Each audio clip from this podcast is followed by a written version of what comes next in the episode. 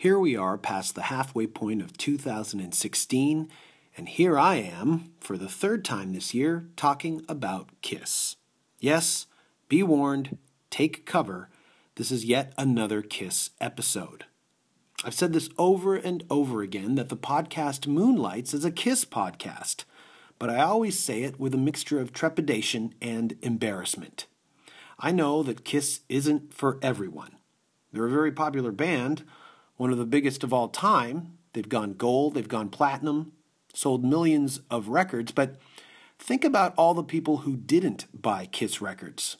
They're the majority, and those are the people I am more aware of when I talk about Kiss on this platform, dragging listeners who may not like their music through another nauseating discussion on a band that means little to them. So be it. I find the only way I can persistently pull it off is if I wrangle someone else to partner up with, and also someone who many may not know to be a big Kiss fan. It's almost like thumbing my nose at their Kiss disdain. Earlier this year, I had Frank Novinec from Hatebreed on episode 119 and Abbath on episode number 126, both talking about their extreme fandom for the band. It wasn't surprising that both were fans, but rather it was the extent of their fandom that surprised me. Again, it happened after I had Inge Johansson on the podcast earlier this year on episode number 118. Inge was the bassist in the now defunct INC, International Noise Conspiracy, and now plays in Against Me. Him and I talked about Glenn Danzig and Danzig's recent Skeletons covers album, and afterwards he emailed me and divulged that he was a big Kiss fan as well, that he'd love to come back sometime and talk about Kiss with me. Well, that time is now. As luck would have it, we were in Umeå, Sweden, Inge's hometown, to play the U Rock Festival at the campus arena this past May 26th, and he was in town. If Inge is home and there's a kiss talk to be had, there is no way I can plow through town without having him on the podcast. So that's what we did. This was the first festival of the summer season and our first show in five months. I was a little nervous to play, but talking about Kiss and hanging with Inge here really took my mind off any unnecessary nerves. We talked Kiss, I played rock. Overall, it was a great day. Now, many of these podcasts are recorded on the road, like this one. So are the intros. Currently, I'm five weeks into a seven week summer festival tour. I don't have my usual blue mics to record this podcast's intro, so I'm doing this in a makeshift style. I hope you don't mind the possible low tech sound of my voice, but I have to make do in order to stay on target, keep on schedule, and have you hear this wonderful discussion with Inge and I talking about Kiss, the hottest band in the land. Thanks to Blue Mic microphones and Skullcandy headphones for supporting the podcast. This podcast supports Chino Loco's restaurants because sometimes I want a fish burrito stuffed with chow mein noodles. And this podcast supports, well, Kiss and Kiss products. Here we go. Inge Johansson is this episode's guest on the official Danko Jones podcast, and it starts now. The Danko Jones podcast is the best around. Nick Flanagan is Danko's co-host. Hello for free on SoundCloud and iTunes sometimes. Jimmy in from fucked up. Stop playing Hang Down Danko Jones has a podcast. It's called the Danko Jones Podcast. La da da da da da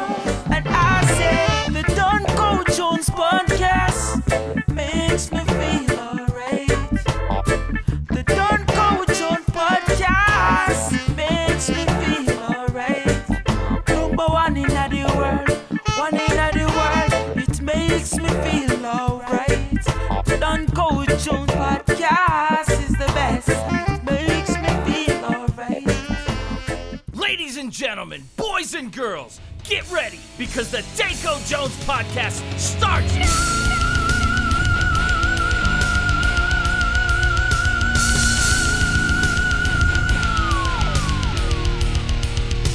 warmed up. I feel like I'm, I'm happy to see you. I'm, uh, re- you know, laid back in this hotel room of yours that, you know, they put a very modern touch to this.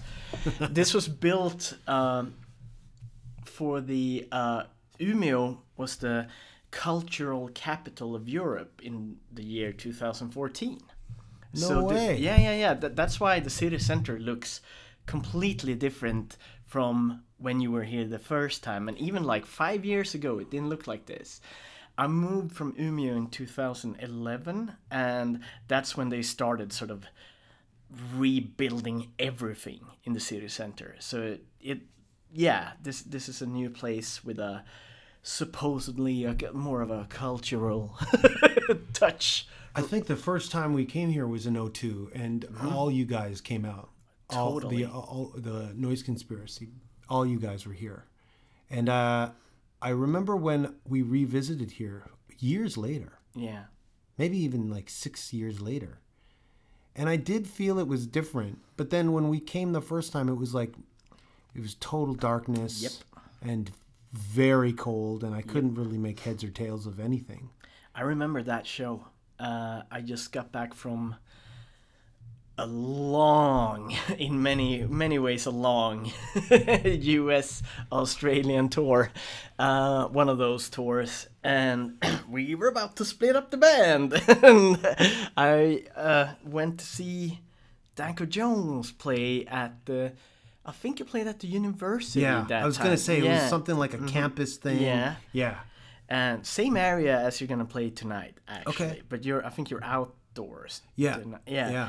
and i remember that show because i it was one of those like i had been home for not even a week sort of like now and just like got up there super jet lagged and just like wasn't feeling very good about all the like you know what was going on in the band and I think I mean it all you know resolved later on but uh, but that was like so okay okay something's cool is gonna happen. All right okay I'm gonna go to the show.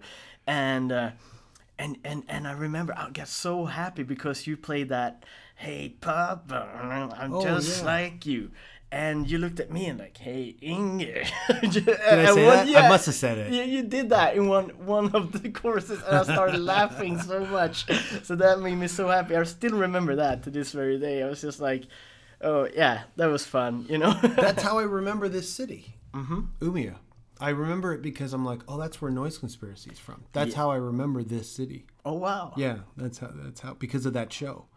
That's pretty You guys, cool yeah, you guys all showed up. I'm like, oh wow, this show's gonna be fucking great, man. fucking Noise conspiracies here. So We're- yep yeah, that was a lot of fun. came by yeah But uh, I mean, now you know we did the podcast over Skype. We did. I, I thought that was a lot of fun. It was a lot of fun, man, and I got a lot of positive feedback from friends listening to it, Including one London May. including one London Did he did he contact you about it? Yeah, we've been hanging out lately because I've been hanging out in Los Angeles a lot lately, and and he was he was stoked on it, and he thought, you know, oh, you guys were so cool, you know, you're so, oh my god, and I was like, yeah, yeah, of course. I mean, we're talking about you. It's gonna be great. yeah, yeah. Yeah, and uh, so you know, knowing that we'll be in Umeå, and you know, who knows where you are in the world right now, but you just happen to be nearby. yep. So instead of doing a Danzig podcast number two, your you, you you had the idea to your suggestion was doing a Kiss podcast. I didn't know that you were this big of a Kiss fan. To be honest with you. I'm I'm uh, okay. This is very problematic for me. It's it's uh people because as I told you, I I don't really listen to Kiss that much. I um, but I spend at least like one hour every day thinking about Kiss in some kind of active way. You know, I follow all the social media. I'm in all the fan groups on Facebook.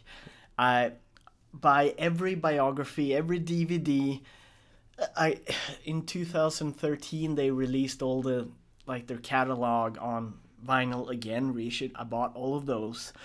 Didn't listen to it, but bought it. No, yeah, yeah. They, I mean, they they look very good next to the other like 80 Kiss LPs that I own. Um, Kiss was the band that got me into music. Like I, I um, I was seven years old in 1984, and I heard "Heavens on Fire" on the radio, and I.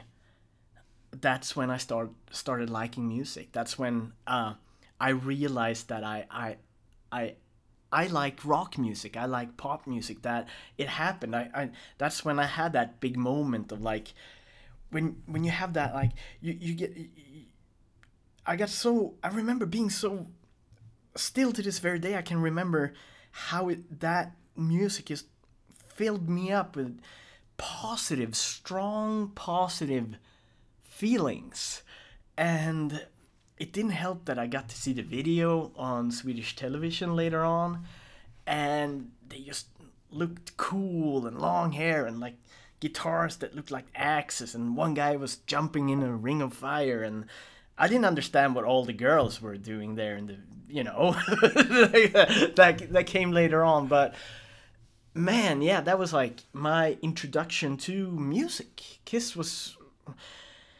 um, to me as important part of my childhood as um, Star Wars.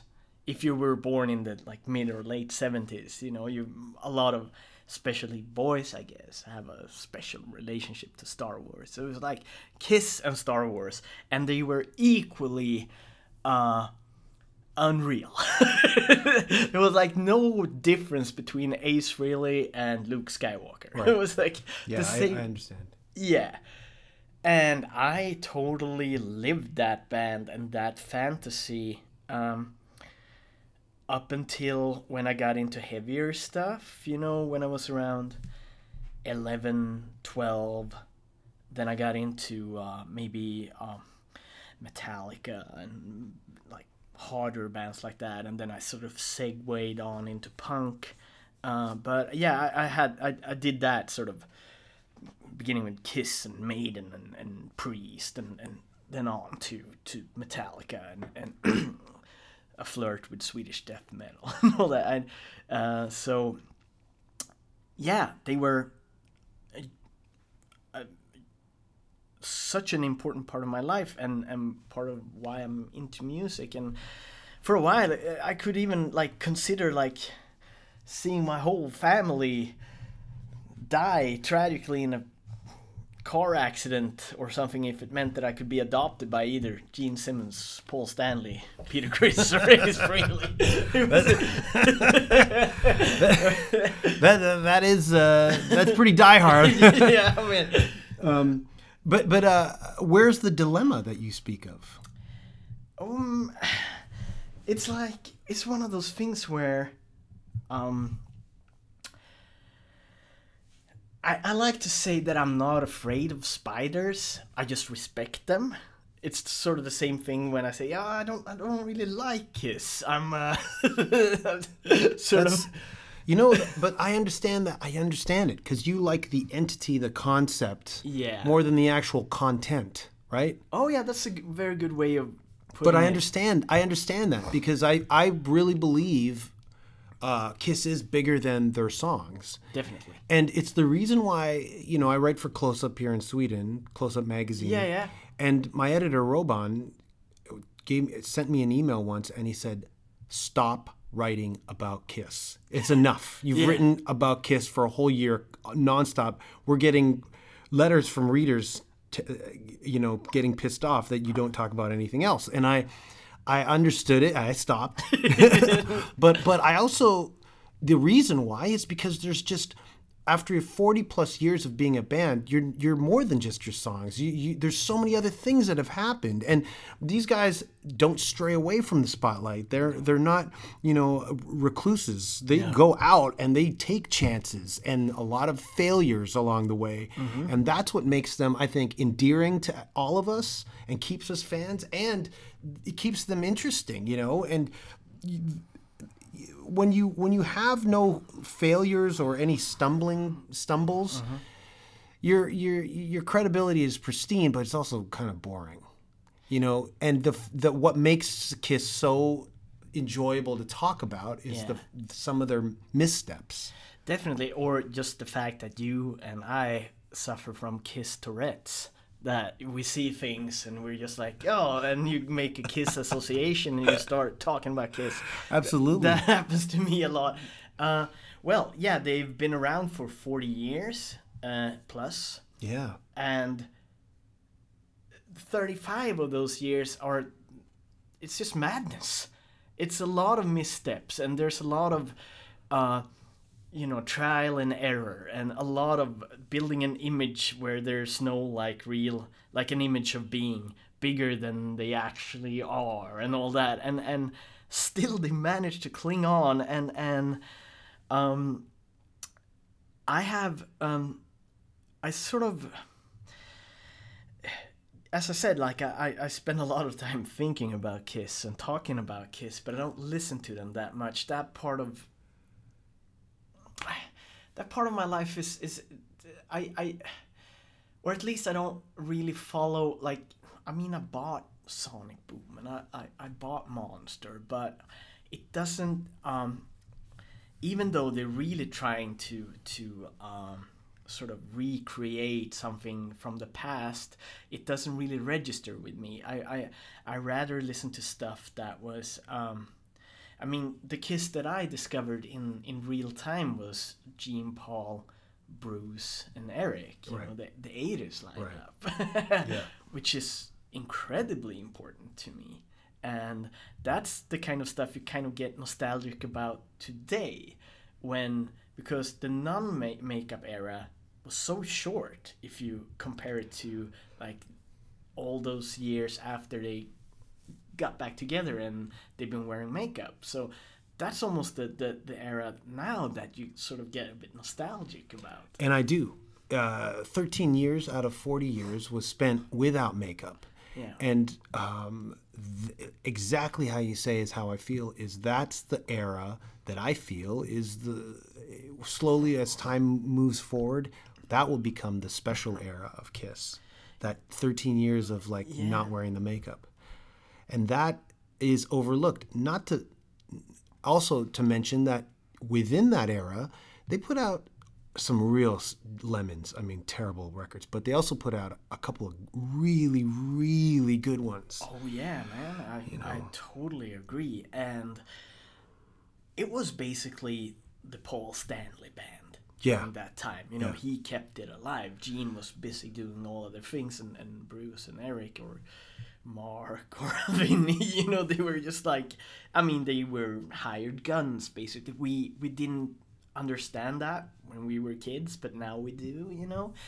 Um, and I think that looking back on it now, they uh, it's so funny that they talk about those years of being sort of you know those were the rough years the hard years they were out in the cold and all that but they still sold like platinum and they toured not stadiums but arenas and and they had singles and all that so uh, you know that's Kiss's perspective on things I when know, they're not on top. know, you know, know. that oh my god, this is so rough. We got uh, only eight thousand people here in Leipzig tonight. oh, this sucks. yeah, it's it's funny when they talk about it. Yeah. because they did score like arguably like their biggest hits. Really, I mean, I mean, of course, there's rock and roll all night and Beth, um, but there's like Heavens on Heavens on Fire. Fire, It's like ultimately, huge. Lick It Up was huge too. uh, Enormous, you know, yeah, Um, and then you know you can go down the list. There was um, Forever was a huge, huge hit. It's their biggest hit since Beth, actually. Really, Yep, that's their second second to Beth. second to Beth. Yeah, yeah. yeah. It's and crazy. Think about that. Written by Michael Bolton, co-written, I think. by co-written by Bolton. Michael Bolton. And I mean, what other way? Like, what other better way to tell somebody, uh, to, to tell someone like "I love you" than a power ballad co-written by Paul Stanley and Michael Bolton? Come on. It is. That's yeah, yeah, for sure. I mean, it's there's just so many. Even within that 13 years, there's so many sides to it because you had them going for the power ballad um, market, right? Like, okay, we'll get all the, the the girls and the girlfriends and the boyfriends and the couples. We'll get them this way. But then, in within those 13 years, they're like, oh, we gotta we gotta step it up, make it heavy again. So revenge was within that that era too, and that was their kind of return to heavy as as it was marketed. Um, and then there was also the whole at the end of it. It's like, oh my god, like Alice in Chains and Pearl Jam. We got to do this grunge thing. So Carnival of Souls and stuff. So it's it's a very interesting era of 13 years. Yeah, I, I got a feeling to that the years were longer in the 80s and the 70s. I know, right? Than yeah, they I are feel now. that. you know what I 13 years like 13 years ago that Umeå show. Yeah, that was, I mean, we haven't 14 changed. years ago. We haven't changed a bit. Yeah. You're still here in your helicopter shirt, and I'm wearing this Danzig stuff, and it's just the same. You know?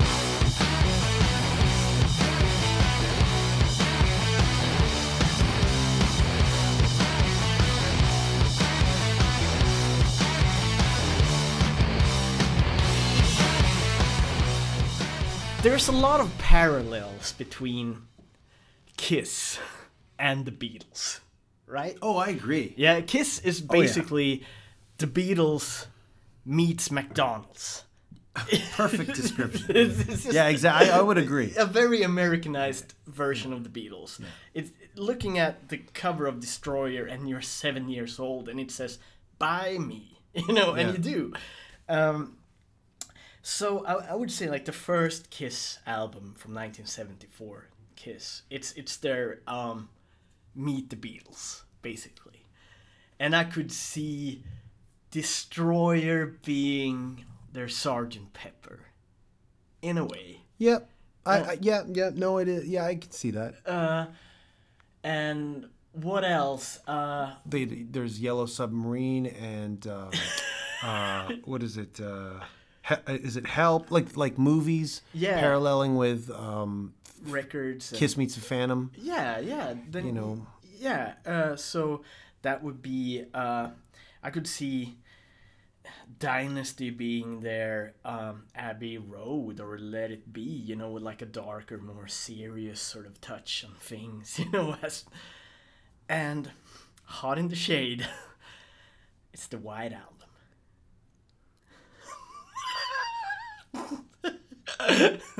I know. I, I, I said that in a Kiss group on Facebook, and uh, uh, shit. I can't even move my lips.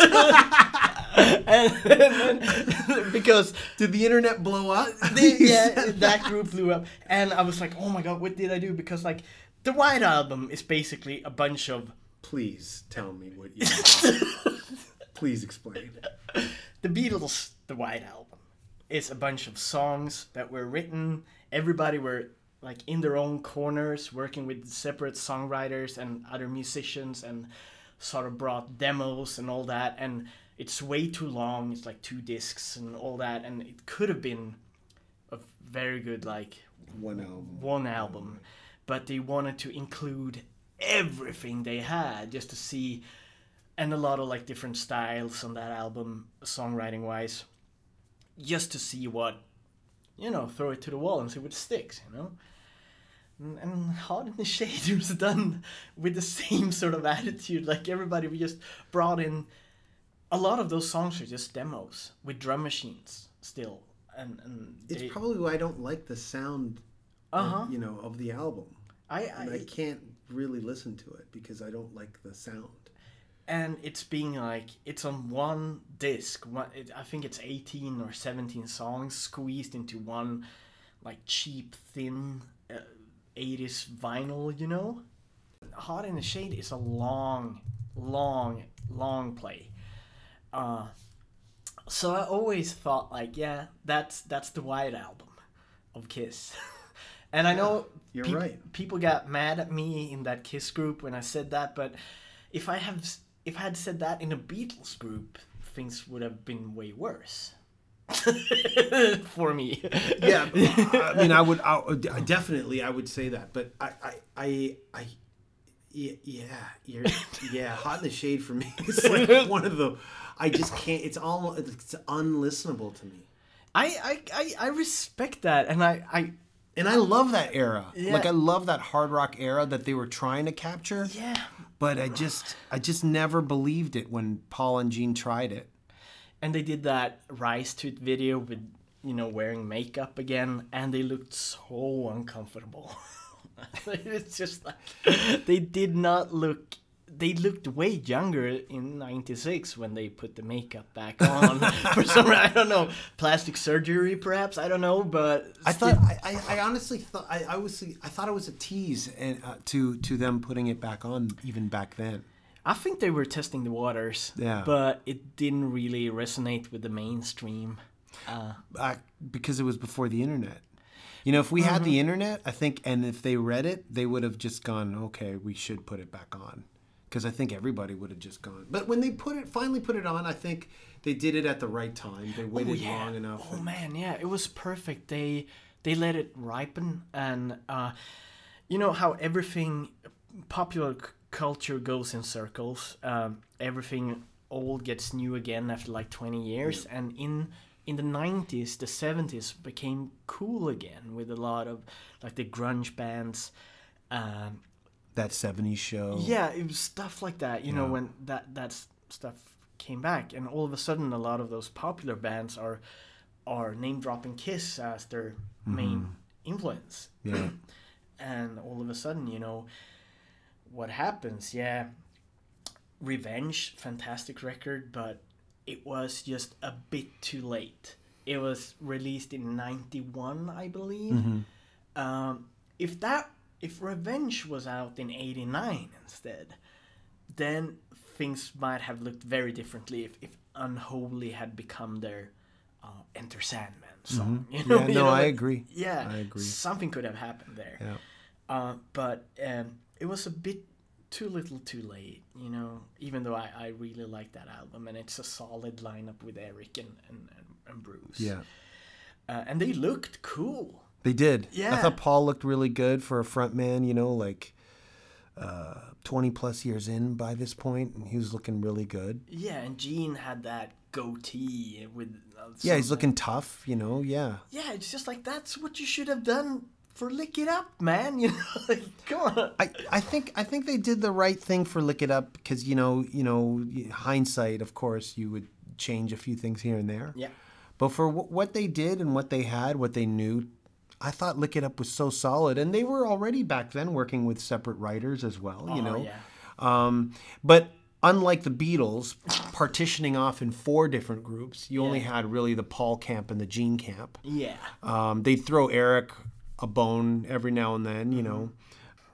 Eric Carr, it's a touchy subject to talk about, you know, because of his his death and the way he was so unhappy with his situation in Kiss, and that they never really. Um, he was very unhappy with being in Kiss for the last few years of his career, and then he he, passed away, and and was no sort of uh, coming to an end of that, you know, and I that's like for a lot of Kiss fans, I know that's an um, an open wound still, you know.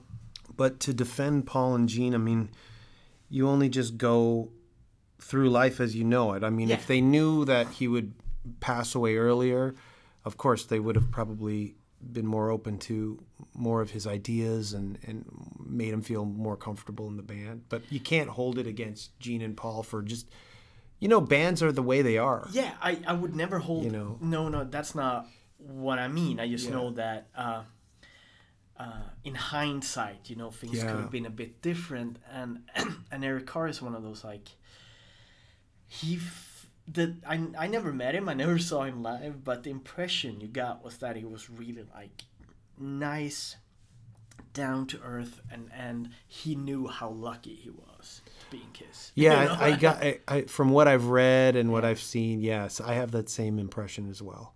But from you know, looking at it from Gene and Paul's perspective, I can see how they would think like, well, you're not an original member. You know, you didn't start this thing with us. You know, you're a monster drummer, and that's all you're gonna you are to us. You know, I could see that. Um, but yeah, it's it's he, it's a tough situation walking into an already established institution, Yeah, not just a band. So I could see how they're more protective of you know what they you know do. But it would have been amazing, and I think if Eric had kept going, like Yeah. if he had lived, I have a feeling they would have brought him back in with the makeup.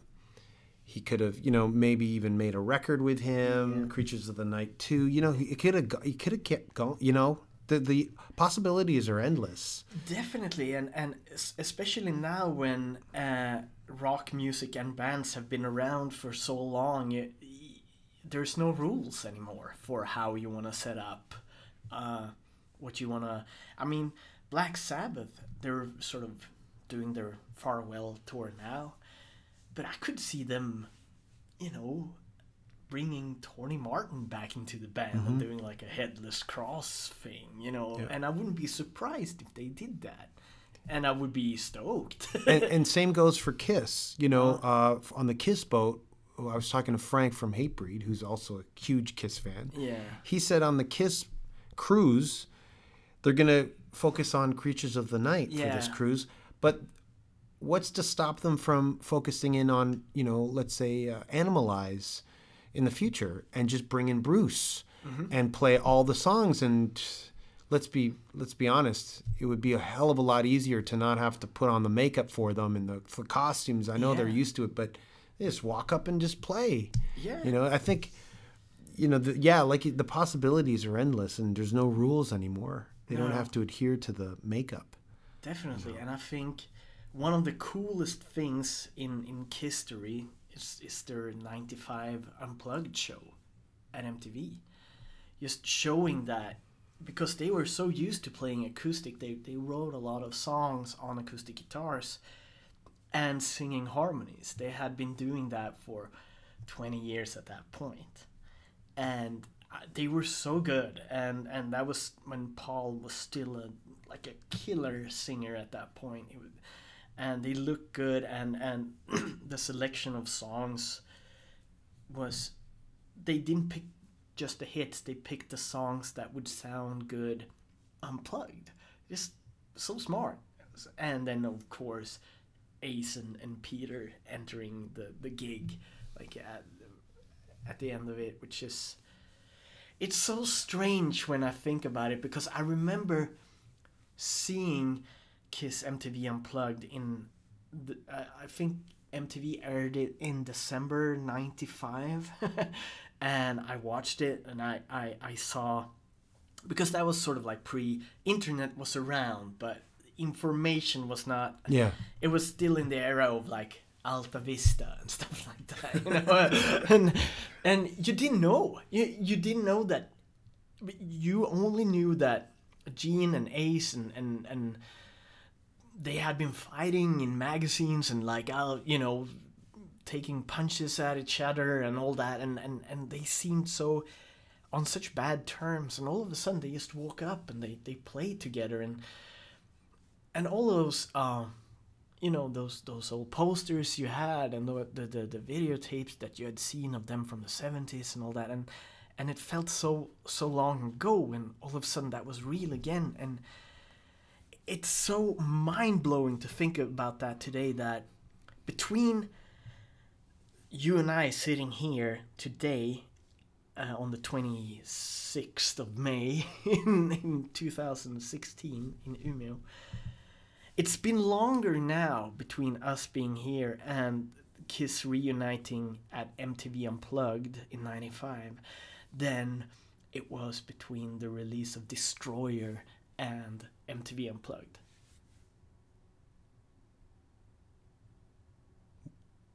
It's crazy. Whoa, whoa, say it again. So It's from like from, it, it's it's a shorter time between the release of Destroyer to MTV, MTV Unplugged than than it is is- from MTV Unplugged to you and I sitting here talking about Kiss.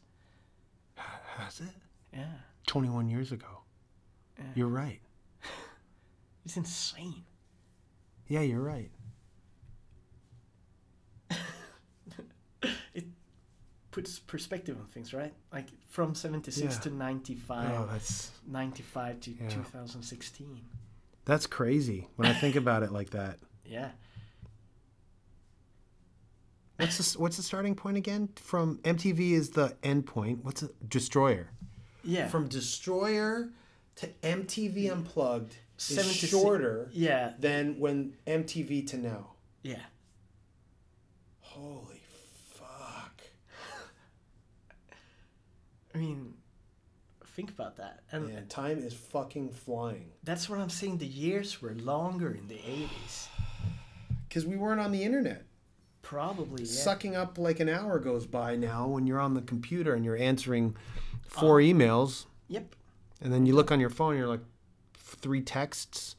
There's an hour, Yeah, definitely. and there's you know less less options too. I think you know you just had TV, and if you're lucky, you might have had a video game system or your friends. Yeah, yeah, yeah. Now everyone has. and that was also uh, a part of why Kiss was so important to me. I grew up in a village like two and a half hours north of Umeå. Around 600 people live there, and very like industrial, Christian, hockey, backwards. and when you're pre-information age, growing up, being into music over there, it's it's. I mean, it, you if you say that you want to do music, you could uh, as well say, "Yeah, I want to be an astronaut." You know, it makes just as much sense. And and and and being into a band like Kiss when you're an outsider and you're ten, it creates uh with that all that image and the music and that looking at record covers and all that.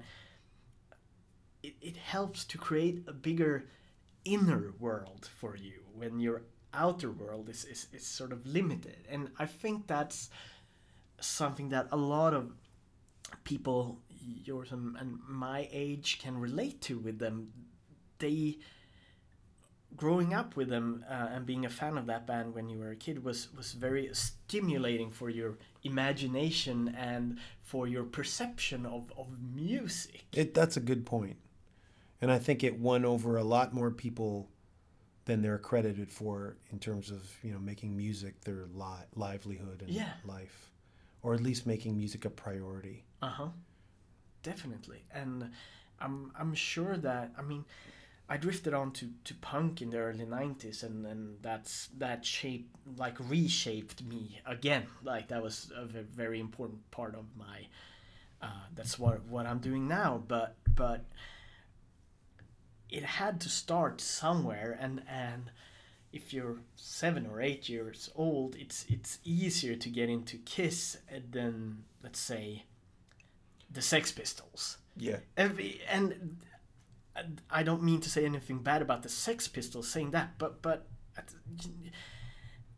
Kiss are not being credited enough for that. You know, for for putting some imagination back into mm-hmm. rock and roll Yeah. in in a time where it wasn't really happening. So uh, yeah, I, f- I think that's um, something that we can both agree on, and that's why they still they're in the back of our heads because they have that larger than life thing that like road dogs like you and I we we will never really get there. but Yes, it's true.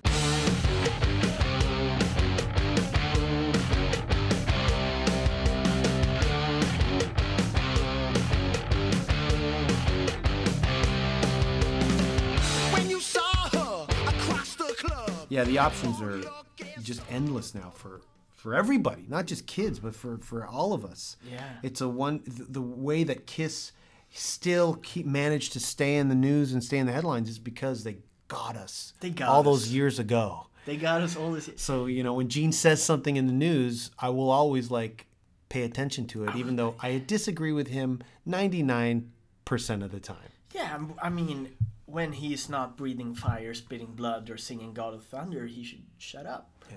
He's spitting blood and breathing fire. That's, when he's not doing that, he's actually doing that. yeah, oh yeah, that's true. Um, but yeah, I mean that that I mean that's another podcast unto itself, like just what Gene Simmons says. Oh my god. but god. recently, it was actually very interesting. Oh, if yeah. you heard about all that, and you obviously did. Yes, I did, and, and, and it puzzles me, but uh, I'm not. And also how Gene is the face of the band nowadays, but Paul runs the show. Yeah. It's so obvious that Paul is pulling the strings and he, he, he calls the shots. You know, it's it's interesting the the tweets that Paul did. That one tweet that Paul did actually did a couple, and uh, but the one tweet that made the news Yeah. um, just confirmed what I think a lot of like real Kiss fans knew already. yeah. um, and uh, I think in the beginning I could be wrong, but in the in other years it's kind of been like Paul's follows suit with Gene, but these days, and I don't know how long these days have been. Yeah, like you said, Paul's Paul's the boss. I think it came like that transitionary period when Gene was trying to score that movie career. Paul just took the reins, and then Yeah, yeah, it's it's strange because like during the entire '80s, Paul wrote all the good songs, and even on like smashes, thrashes, and hits, he's front on the cover, and the other guys are like in the back. In the videos for that record, he's not even playing guitar; he's just dancing and singing like a front man. And then, uh, Revenge and all that, you know, they shifted gears a bit. Uh, you had the reunion. Uh, it's interesting. They, they did that grunge record too, the Carnival of Souls record, where that was Gene's idea. He was like, "Yeah, we have to. You don't understand music these days, Paul. This is what the kids want to hear." and, but then they shelved it. yeah, they, they really did. And, and it's just, then Gene uh, took charge, and Paul didn't like that. So, like, Paul, you can either, like, okay, you can complain about Gene not being there, but when he's there, if you don't like what he's doing, like, how do you want it? Like, he if he's gonna contribute, he's gonna do different stuff Yeah. than, than than you. And then you had the entire reunion thing, farewell tour, and then Rock the Nation. Uh, and then everything sort of blurs together for me after 2004, after uh, that Alive Symphony thing. I'm not really. Like the tours sort of are sort of never ending and never beginning. I, I, I don't get it. I think after for me, it's after the reunion. I, I just can't keep up, and I don't want. I don't. I, I'm unless there's something that kind of pops itself up in the news. I'll pay attention. But like you said, Gene's always playing catch up. Oh, yeah, yeah. yeah. His solo album, um, Gene's last solo album compared to Paul's so, oh, last solo album, yeah. you could really tell that Paul is happy. Paul knows who he is. He's not trying to chase anything. No. And you either you either love it or you don't. Yeah. Whereas Gene's always going like, "Hey, I'm Everything hey, for everybody. I'm like you kids, you know. yeah. You know, like, hey, Prodigy's really, you know, really popular. Hey, I'm gonna do Firestarter. let's do Firestarter. That's that's great. I you know breathe fire and Prodigy. all the kids love it. Yeah. And that just shows that he's he's. But you you'll you'll always lose in that game. yeah. You know, so Paul, you know, you might not like everything like the Paul stuff, and I understand, but at least he's being himself. He's he's writing songs. Yeah. He's doing what he he likes to doing and yeah, Carnival of Souls was the perfect example of like, yeah, here's a band that no one cares about writing music for a um a demographic of fans that are, not into Kiss, and the people who are into Kiss is they are not into this kind of music. Yeah. stuff. But that's also what makes them so fantastic. Fun, it's Yes. fun as hell. I love it, man. Like, uh, Because I'd rather have that than Yeah. Let's say, I mean, when Sonic Boom came out, and everybody was just like, "Yeah, Paul is producing. They're just the band, no outside writers, and it's gonna look a bit like you know rock and roll over and all that." And you listen to it, and it's like, yeah, they went into the lab and they tried to Frankenstein rock and roll over, but just like in the movie Frankenstein, you know, the monster escapes and, and throws a kid in the lake. Yeah. It did not turn out the way it was uh, intended to do. So yeah, it's I would I almost wish that they would let like a old school Kiss fan who's who's you know a producer in their own right or whatever. Nicke Andersson. That's a great idea. He should produce the next Kiss. That's a great idea. Nicke But you know they'll never they'll never let go of the reins completely, even if they bring them in. But that would be an. am- I would love to hear that Kiss record. Yeah, because I mean, Imperial State Electric, they sound more like Kiss than Kiss do hmm. many times. Yeah. It's almost like you see them live, and, and oh, they're gonna do the encore. Is the drummer gonna come and sit on a, a like a, a chair and, and sing Beth? What's gonna happen here?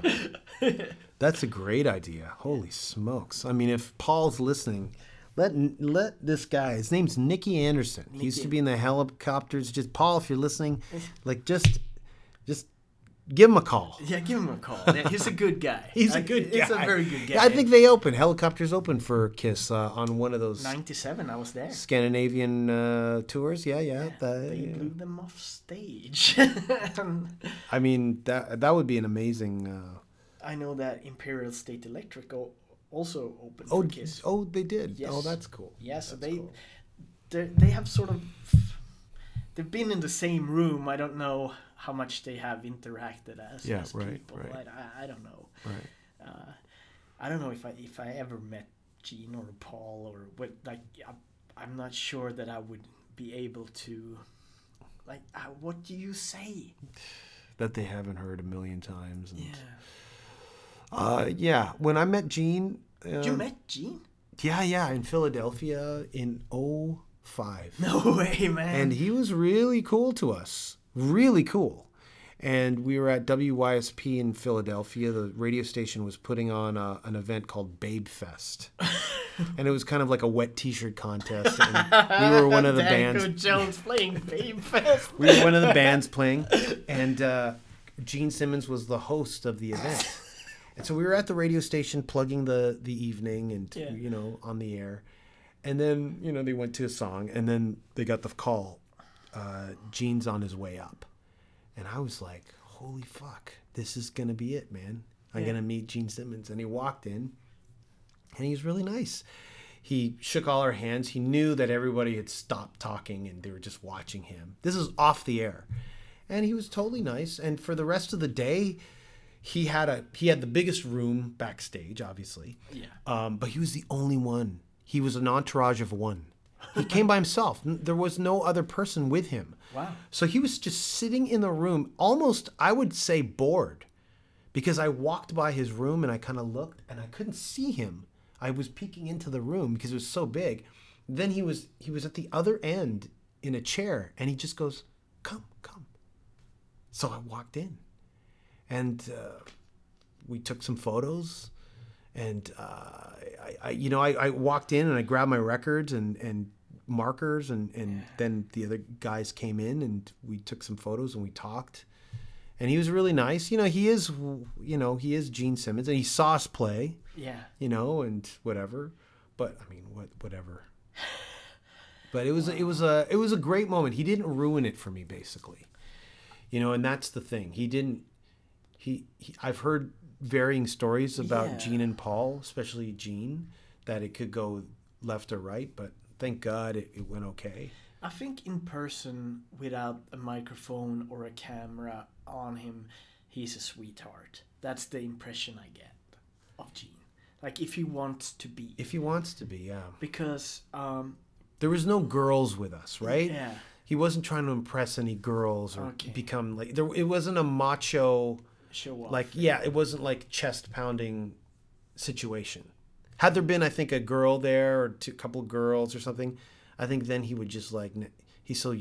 I, I have a feeling he would like change, you know, his disposition. Yeah, yeah, yeah. Those guys are that way, but yeah, he was totally cool with us, and he knew that we were big fans, Okay. you know. So he's not gonna tear our world down. No, no, no. you know and there was nothing else for him to do that was another thing there's no other distractions we were we were it it's either us or he just goes back to like reading this flyer of, of, of that happened last week he was Yeah. that bored Okay, okay. you know this is wow. before iphones or anything Yeah, definitely. Yeah, yeah, yeah. but it was good i've never met paul i'd love to meet paul Yeah, uh, I'm, I'm, I want to meet all of them. Um, I think Gene, I would know what to say. Paul, I'm not really sure. It's it, uh, he seems to be very self-conscious and very um, sort of protective of his private life and all that. So you, I, and he doesn't seem to be like that into talking about Kiss. I get that's the feeling I get from because he's He's in it. He is Kiss. he he Why is talk Kiss, about it. but he he needs the star and the makeup and all that, and he's he's more I don't know he he sort of separates himself in a way that I find um, sort of hard to pin down. Like who are you really? Uh, I read his biography, which was the most anticipated one of all the Kiss biographies, and and oh my, like that that that was a tough life from the start and he's dealt with so much self-doubt and insecurities and and being bullied as a kid and and always being like you know um, picked upon and all that. And and there's there's a lot of sensitivity with Paul that I register now that I didn't register from before. It's it's funny though because like I always looked upon Ace and, and Peter as the rock and rollers but when you think of it it, it, it it's actually Paul and Gene because they were focused on music. They wanted to do music. They weren't into in you know wild partying whatever and, and, and being like all self-destructive and all that. They, they they wanted to play in a band. That's being that's rock and rollers for me when I look at Ace and Peter, I, I, I think the same way. I think of Ace as, oh, he wants to drive fast cars, and Peter wants to shoot off guns. yeah When I think of Paul, I think of, yeah, this guy wants to strap on a guitar and sing. Yeah. And even, I mean, reading Peter's book, he's very bitter. then you got Ace, he's, he's like, it's, it's kind of like a dry cracker that he throws you because you want to know so much more, but he doesn't remember it. Yeah, then- right, right, Yeah. right. And then, and it's like, okay, so Paul and Gene dragged you around for so many years doing doing what you did, and they really protected the image that you were in the band. Yeah. When you weren't really, because I mean, Peter wasn't there for Dynasty, and he didn't play on Unmasked. Ace, Creatures of the Night, he didn't play a note on that record. He's still on the cover, you know, just because they needed to, to protect the image, but also they were under contract obligations that Kiss were Gene, Paul, and Ace at that point. And when that got uh, obvious that Ace wasn't in the band, the contract was void, and they had to renegotiate with their record label, and they lost tons of money from. And that's always like Gene and Paul, you know, they can slam Ace all they want in, in media and all, and say like, yeah, he fucked up and he left the band and he shouldn't, he's not uh, fit to wear that makeup anymore and blah blah. But in reality, they're just pissed that he left right in the moment when they needed him the most. Like that's you know they lost a big phonogram contract because of Ace wasn't in, in the band at that point. So that's all that. It's the only thing it's about. Well, it seems to have been patched up. Oh yeah, the the the new uh, Ace Frehley Origins, the Fire and Water. Fire and Water, did the you- free uh, cover. Oh yeah, did you see the the interview they made? Yeah, the six minute interview. Yeah. Yeah. I thought that was nice. You yeah, know? I loved it. You Yeah. know, just Paul's Paul. Paul's He's always on. yeah. You know. Yeah, they it's like he's got kind of a screw up his back, you know, Yeah. like, you Yeah, know, they, like they, they, they just turned him on. Turn him on. and and but still just seeing them without makeup just hanging out having a good time means more to me than i mean rumors right now are that ace is going to return when this tour is over uh, which i can't really see happening you know it's it's just too weird i'd rather see them just being friends and making yeah, a yeah. song like I think that's what's really gonna happen. yeah I, they're older now. Why?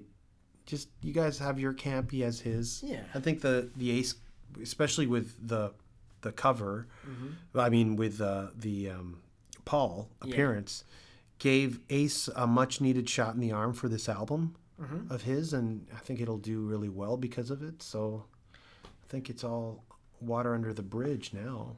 yeah no, I think what it could do is set off even more Yeah. of these kinds of things. Maybe next Gene will will do it, or Ace will play a solo on the neck. You know, something like something that. Something like that. And I, I I rather have that than another shot at the original lineup. Yeah. And I I'm not saying that to diss anyone. It's just that that train has left. That's just not in the stars anymore.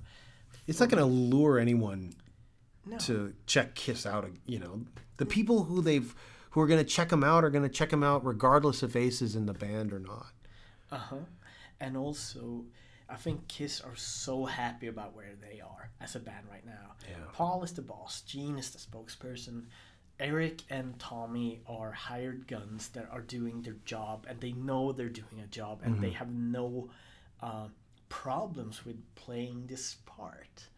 And and they are corporate Kiss. They're doing Kiss cruise. And last night I went to see Kiss Rocks Vegas at the the, the movie theater Yeah, yeah, right. You, yeah. and and uh, that that's what they're doing. They, they're headlining festivals and they're doing very. Um, they got, you know, they're they're corporate Kiss. That's where they want to be, and they they're not interested in. They want to play it safe. That's what they want to do, and and everybody agrees, and that's I- don't see a need for them to change at this point. Mm-hmm.